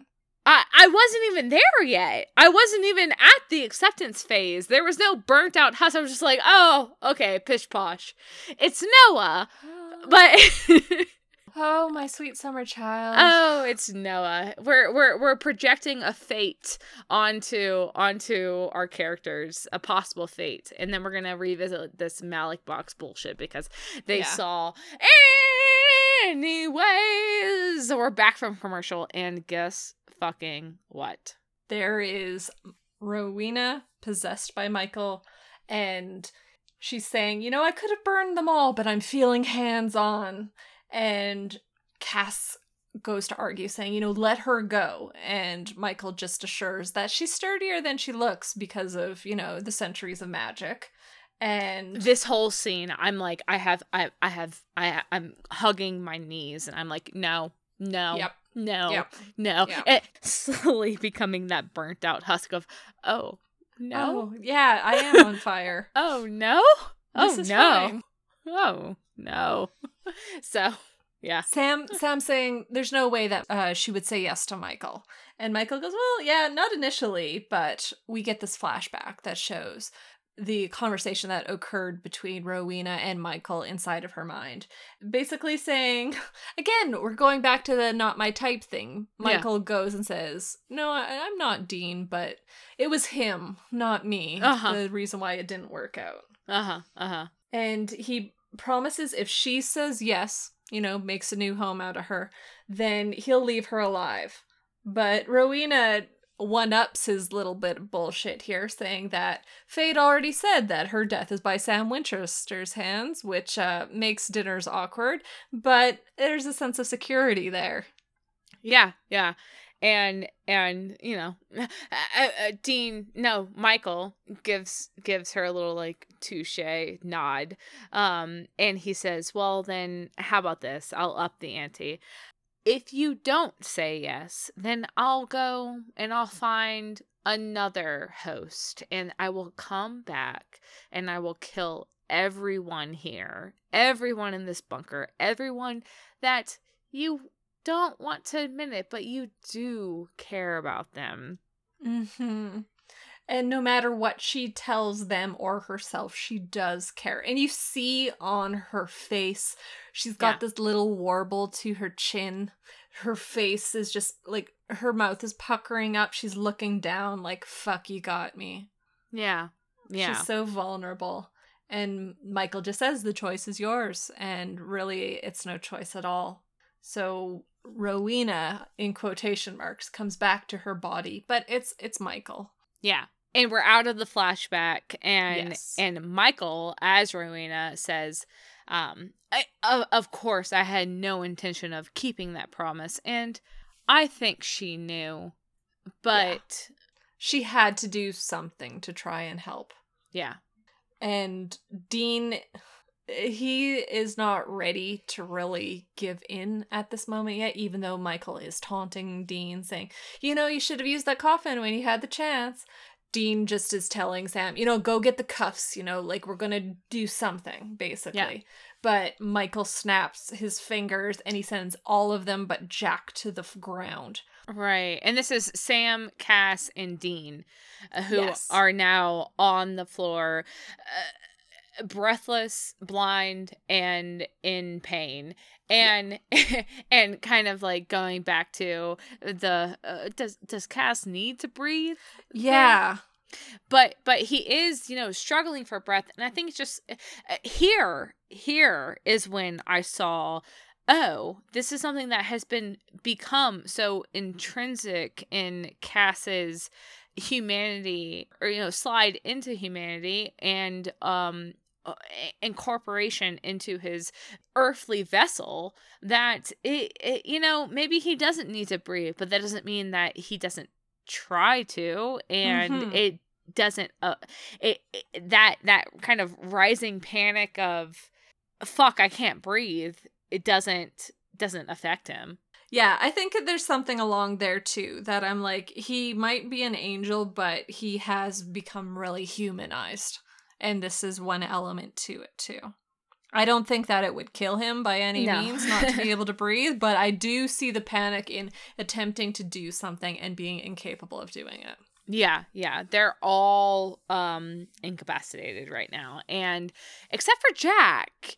And and I just don't know if Michael didn't see Jack as any sort of threat at all or if his his powers and this goes back to why Michael might have wanted to Mm-hmm. bargain with Jack or manipulate Jack rather than just outright kill him because we we we kept going back and forth is is this a genuine like appeal to Jack Yes. or is it something that Michael just doesn't really care about and and and and Jack is just too far underneath him to even care um but here I think it ha- it is a understated sub subtextual reveal that Michael can't do anything to Jack. Oh yeah. Yeah, I think that Michael can't kill Jack or his powers don't affect Jack and and Michael just wasn't showing his hand before because I like that idea. maybe Jack, you know, doesn't have didn't have the power to hurt Michael actively at the moment of his little, you know, their Kansas City chat. Um but I think that maybe also Michael knew that he couldn't kill Jack either way. Interesting. The the way I was taking this was that of the four characters here, you know, Sam, Cass, Dean, and Jack, it's really Jack who has the longest running history with this Michael because of the wars they fought against each other in the apocalypse world. And so to me, leaving Jack as distinct from the other three was like a I'm going to make you watch. Like I'm going to Yeah. make them suffer and I'm going to get to you last. That's another thought. That's another thought. I do think that there's something to it though that he doesn't have as much influence over Jack as he might suspect. And I do like the idea that he's not showing his hand initially Yeah. because you know, Michael stops here and he goes, You know, as much fun as this is, like, we're not playing games anymore, and I'm going to kill you this time round. This time the world burns. So, what makes me think this is that he says this time the world burns, and that's when Jack tries to make his move. He tries to grab an angel blade and charge at Michael. And Michael doesn't freeze him. Michael doesn't blind or take his lungs or put him in Mhm. pain. He Mhm. blasts him with this like energy ball basically. Yeah, he fucking Hadoukens him. I was gonna go for Dragon Ball Z, but yeah. Um, and Jack withstands it, and uh, again, it's it, uh, this is where I get the sense that Michael is outmatched in a way by Jack, and we talk. Uh, in the narrative, we say all the time that this Nephilim is this all powerful being, but we haven't seen they- it yet. We haven't Well, seen they established it too that a Nephilim has greater power than its sire. So Right. an archangel as a parent means that it's going to be even more powerful than an archangel. Yeah, yeah. And so this is I feel that this is the first time that we really get a sense of that power. Yes, I agree. This is where we're actually seeing the magnitude involved in a fight between them. Right, right. Because even though um Jack doesn't have his grace anymore and he is just solely drawing his power from his soul, he is meeting Michael blow for blow. And Michael even sort of tips his hand on this strategy, saying, like, you can't burn off your soul forever. Eventually, you're going to deplete it, it's going to be gone. Yeah. And so it maybe is a bit of a war of attrition here, or that I'm going to make you run out of stamina, and that's how I'm going to win. And and but Jack just says it's worth the cost. And and Tears in my eyes. and blast Michael again. And then Michael gets fucking pissed, right? Yes. Uh, michael throws everything he has at Jack and he says, I am the leader of hosts. I am the destroyer of worlds. I am Michael and I will not be defeated by a child or bested by a child and and then and after michael has his say jack says i am not a child i am the son of lucifer i am oh my god what does he say? i should have written it down He says- goes, he goes, I'm the son of Lucifer, a hunter. I am a Winchester. yes And he grabs Michael's head and uses his powers to force him out of Rowena. he draws Michael out of Rowena. Rowena collapses to the ground and Michael is a storm over their heads and and uh, Jack is containing him.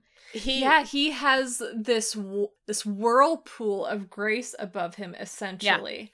And uh, because he has forced Michael out, Sam, Dean, and Cass have been released from Michael's powers. They're slowly staggering, staggering to their feet, and Cass is saying, like, Jack, no.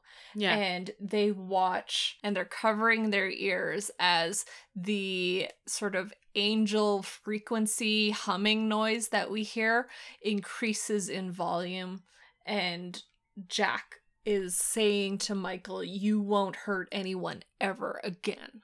and and he we can see Michael's grace burning and in in this in this whirlpool.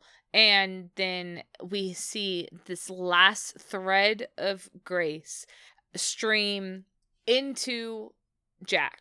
And Jack uh, kind of swallows it down and and uh, we see his eyes and he does look a little cold he does look a Mhm. little uh, you know it, it may be firm or it may be chilling And like while this was happening, Sam and Dean are looking at the the grace of Michael burning, but Cass is looking at Jack.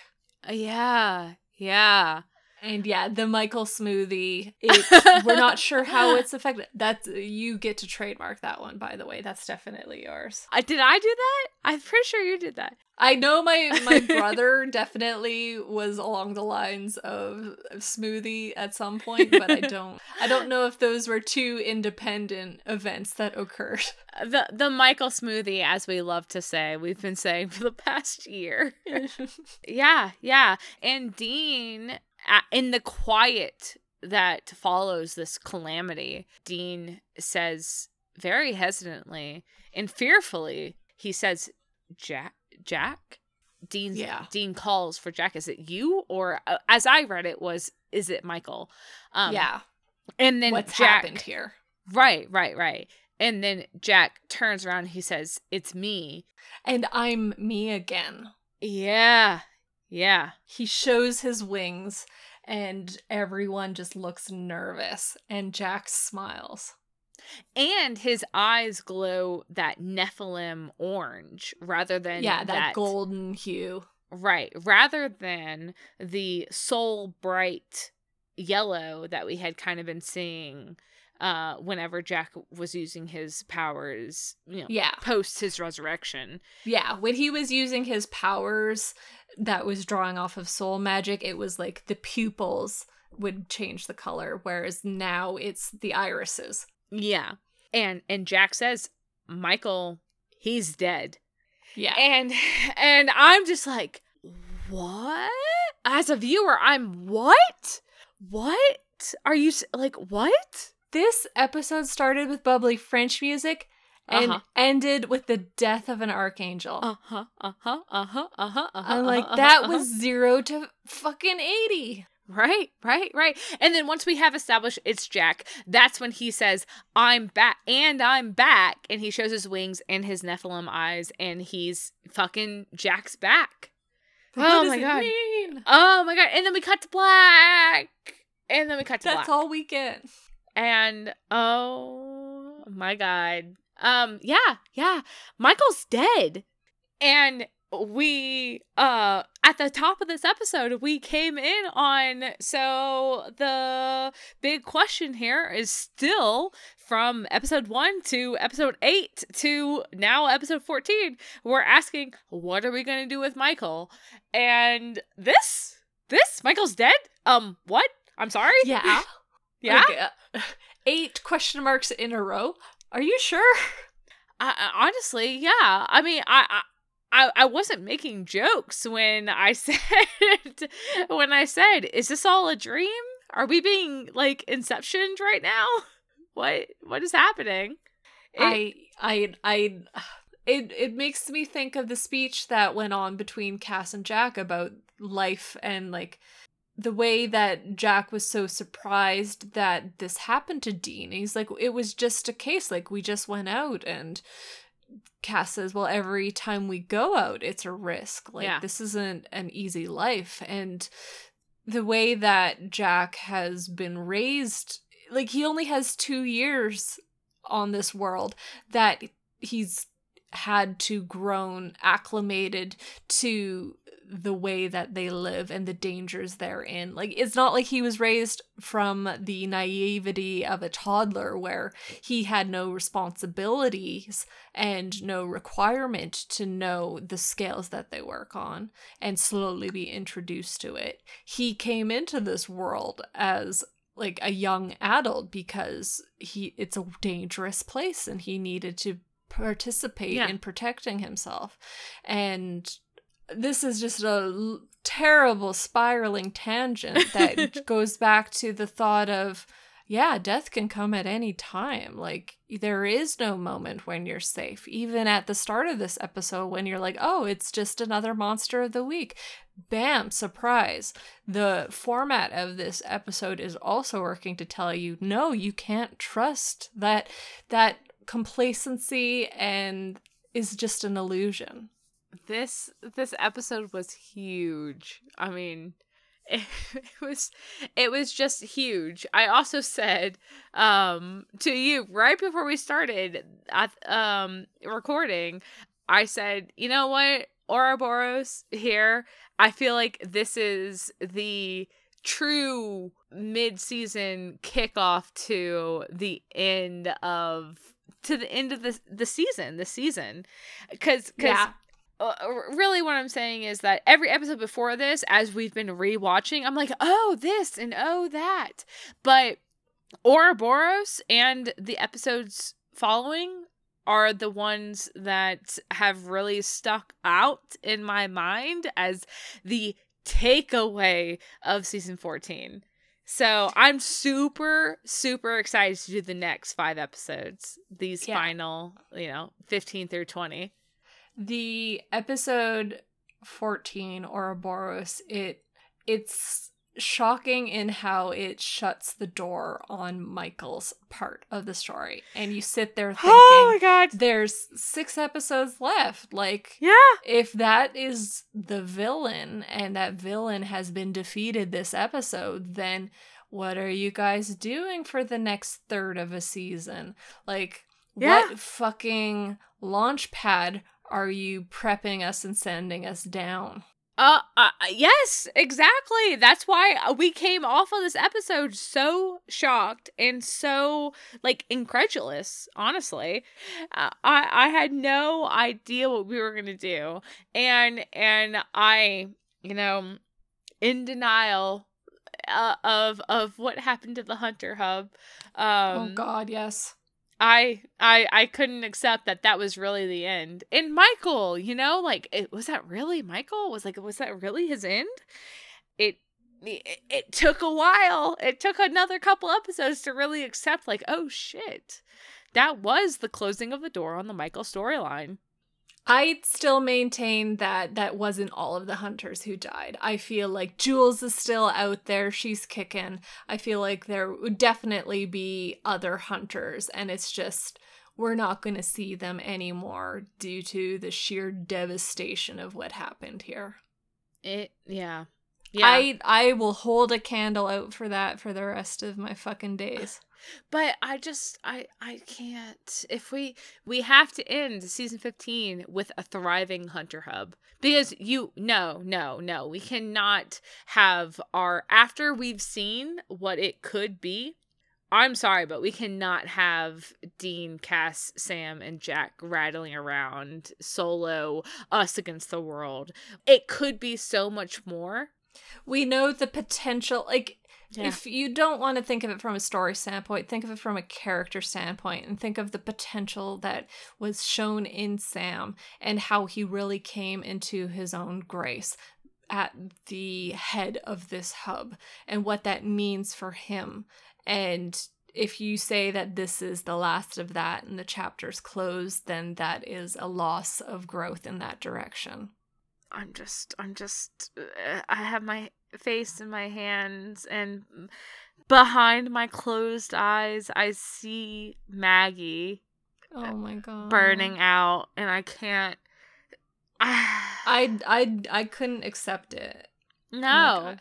I wanted I I just loaded up a fucking salt round. Okay, I got really actually quite angry about what happened with Yeah. Maggie because she had a character arc. She had growth. She came from season 13 at the end there being someone frightened of her world's vampires and just trying to find a place to survive and she came to this world and she got the skills to fight monsters and she was excited about this and she was really coming into her own and then she fucking got killed for the fucking dramatic effect of it. She got fridged. Yeah. Yeah, I, and and Yockey, we love you, but yeah, she really did. No, Yockey, no. this is what we tend to do with our female characters, and it's just a sad, sad. It's an unfortunate consequence of having a show that centers around your white male leads. It's it's it's it's it's the cost of doing business i'd hate to say and i'm not saying no, that it's as- not though. It's oh, it's well- it's it's legit. It's legitimately not because we don't have to do this. There we was don't no have to like kill I- maggie no we could have we don't have to kill our female characters but for a show that centers around three to four male characters, however you want to do the math, and that a show that chooses to concentrate on their emotions and their experiences through things makes everyone else around them devices to change their opinions and moods. Yeah. And the fact that Supernatural doesn't have a female lead in the same capacity as these three or doesn't show the same awareness or care for them, that is the trade off that they've made by putting the emphasis only on three white dudes. I mean, I'm just saying that we could have had Sam make that call to Maggie at the bunker just to get uh, some backup on the Gorgon lore and to just see that brief glimpse into the home base. And and that doesn't it could have like that could have been it right? And that could have been as i said expanding on our world. And the fact that we brought that in just to watch it die Yes. it's that shock value that uh supernatural loves so much and it's a fridging of our characters just Yes. to just as fodder for our white Yeah. male lead angst It, it's like, oh my god, dudes, I just cut off my arm. And you're like, oh my god. And it's like, yeah, but now your arm's cut off. Like, yeah, you did shock me, but at what Yeah. fucking cost? Yep. Yep. Yep. And this is, you know, we we have a moment like this in every season. We do. Um and and and I- don't know. I feel like me as the viewer, I'm never happy about it. So why do they keep fucking doing it? No, I I do absolutely agree. Like why? Becomes the que- and like I I can sit there and I can answer it from a writer standpoint, but I also sit there as a fan of the show saying what you did there was dirty. Like Yeah. Yeah. We we done we done got did dirty. And and speaking of oh, we have one of these moments every season. Let's think about our female leads or female characters, the ones that remain uh, so far. We have what? Mary and Rowena? And um I, I'm thinking specifically of Rowena here because we were we brought up in this episode that Sam Winchester is the one who is destined to kill the uh, Yep. to kill Rowena in all of Rowena's fates. And and if if that shock moment that that one like fridging blunder that we always have in every season and it fucking sucks. If it is Rowena, I'll be so so so so mad. I'll be so mad because I just don't want it to happen. I don't want us to shuffle off one of our like oh, rema- amazing, female characters again. Exactly. And and I think that we are going to address it. I think that we are going to be confronted with this possibility of Sam killing Rowena. But honestly, this uh, Michael death gives me so much hope. It gives me hope that we're not going to fuck over this this character of Rowena I was like, Rowena. The only way I will accept that fate is if it is Sam lovingly taking Rowena off life support after a life they've lived together. oh, okay. Oh, okay.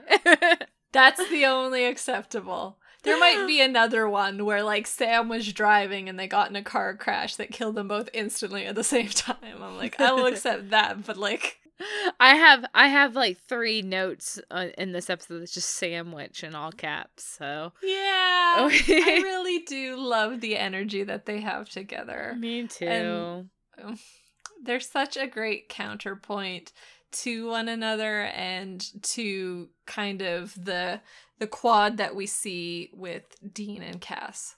yeah, yeah. So, yeah. Sorry, you said Dean and Cass, and then my mind just fucking You're welcome. white noised out. Um.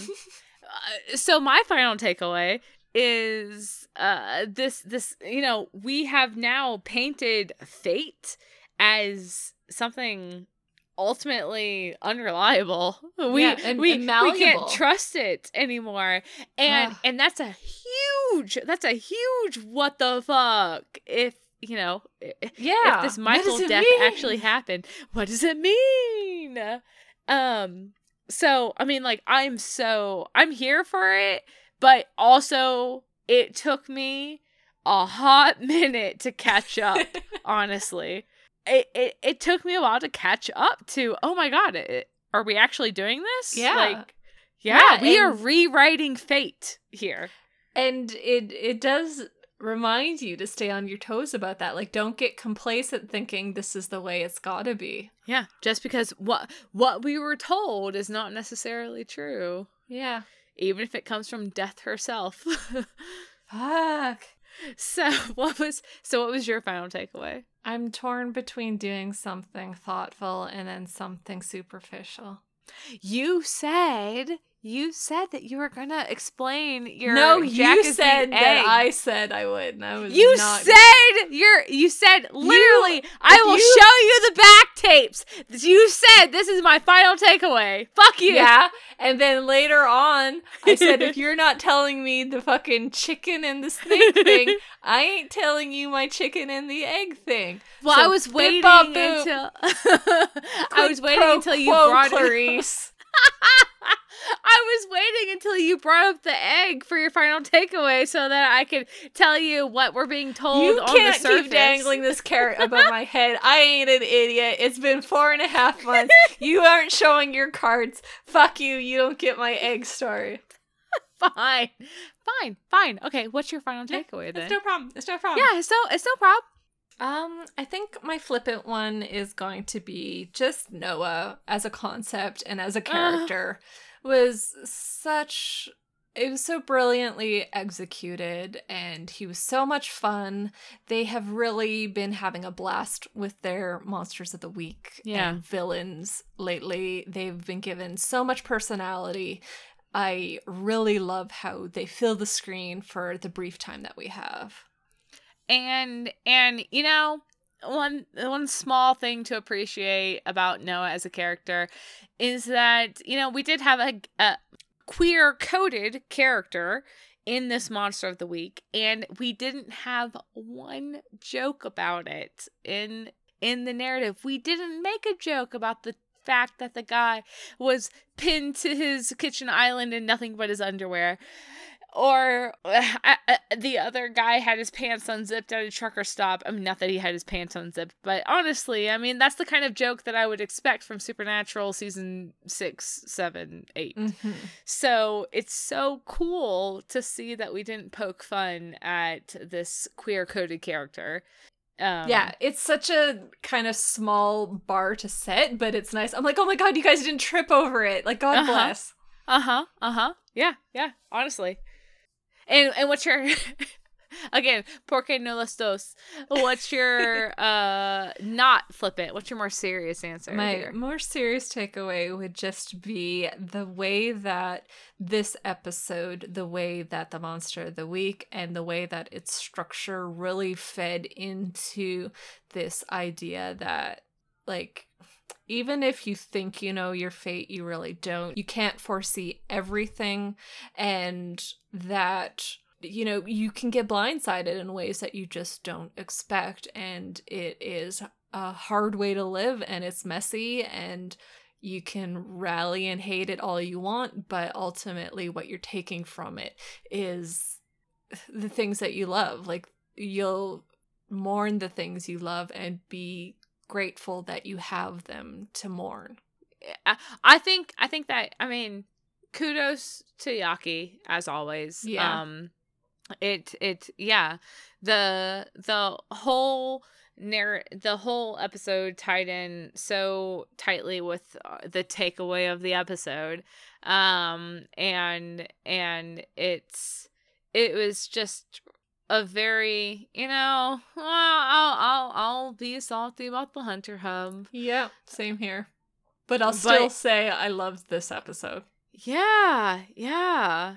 It was it was just super tight. and I mean Yeah. that tight as in have it. cool. Not I- I'm regressing into my 90s. It was like super tight, bruh.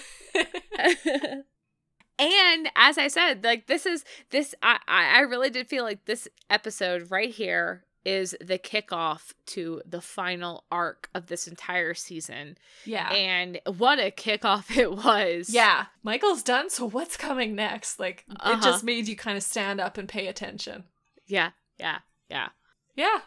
And that was season 14, episode 14. Ouroboros. Or or a bobo Or Ouroboros. Ouroboros. Ouroboros. Yeah. And if you guys had fun, uh, then come visit us on Tumblr, on Twitter. We're at uh, No Chick Flick Podcast uh, or No Chick Flick Pod on Tumblr and Twitter, respectively. We're at no chick flick nochickflickpodcast.com for our website, no chick flick podcast at gmail.com uh, for our email. And come to us on uh, uh, iTunes or Google Play or wherever you get your podcast and subscribe or leave us a review. We uh, really appreciate it. Just knowing that there's people out there that are listening and we're, we're looking forward, we're hoping that we can maybe chat with you guys too. Yeah, it's so fun. We we have so much fun recording and we hope you guys enjoy it as well. Yeah, we hope you guys love it too. Yeah, and uh we will see you next week. We're going to have so much fun. Oh my god, yes. Oh my god, yes. Uh, Favorite one of the top 3 of the whole season. Yes. So see you guys there. Yeah, see you guys there. Love you. Bye. Bye. Bye.